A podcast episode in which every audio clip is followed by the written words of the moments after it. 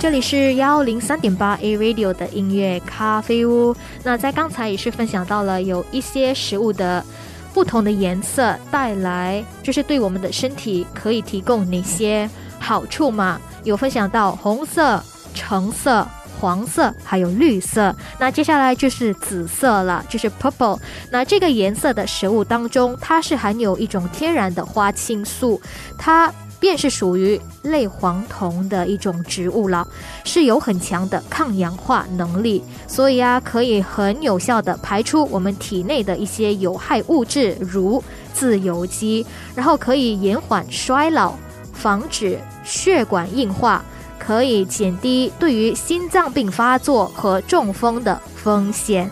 那要吃一些紫色的食物呢，可以推荐吃。紫色的茄子，然后紫色的卷心白菜，还有紫薯，然后紫色的葡萄、蓝莓等等。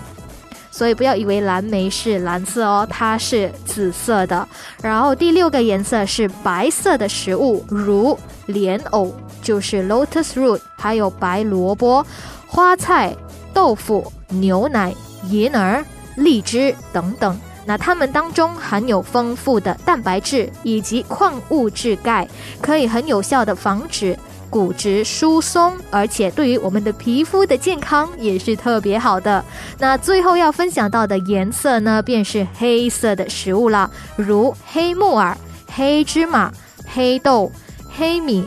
乌骨鸡等等。那它们当中含有粗纤维，然后有蛋白质。有维生素、氨基酸，然后健康的脂肪，那对于调节人体的生理功能、刺激内分泌系统，以及可以促进唾液的分泌，因为有一些人的身体唾液的分泌呢会比较少，所以吃黑色的食物就会有帮助啦，以及可以延缓衰老，特别的有效果哦。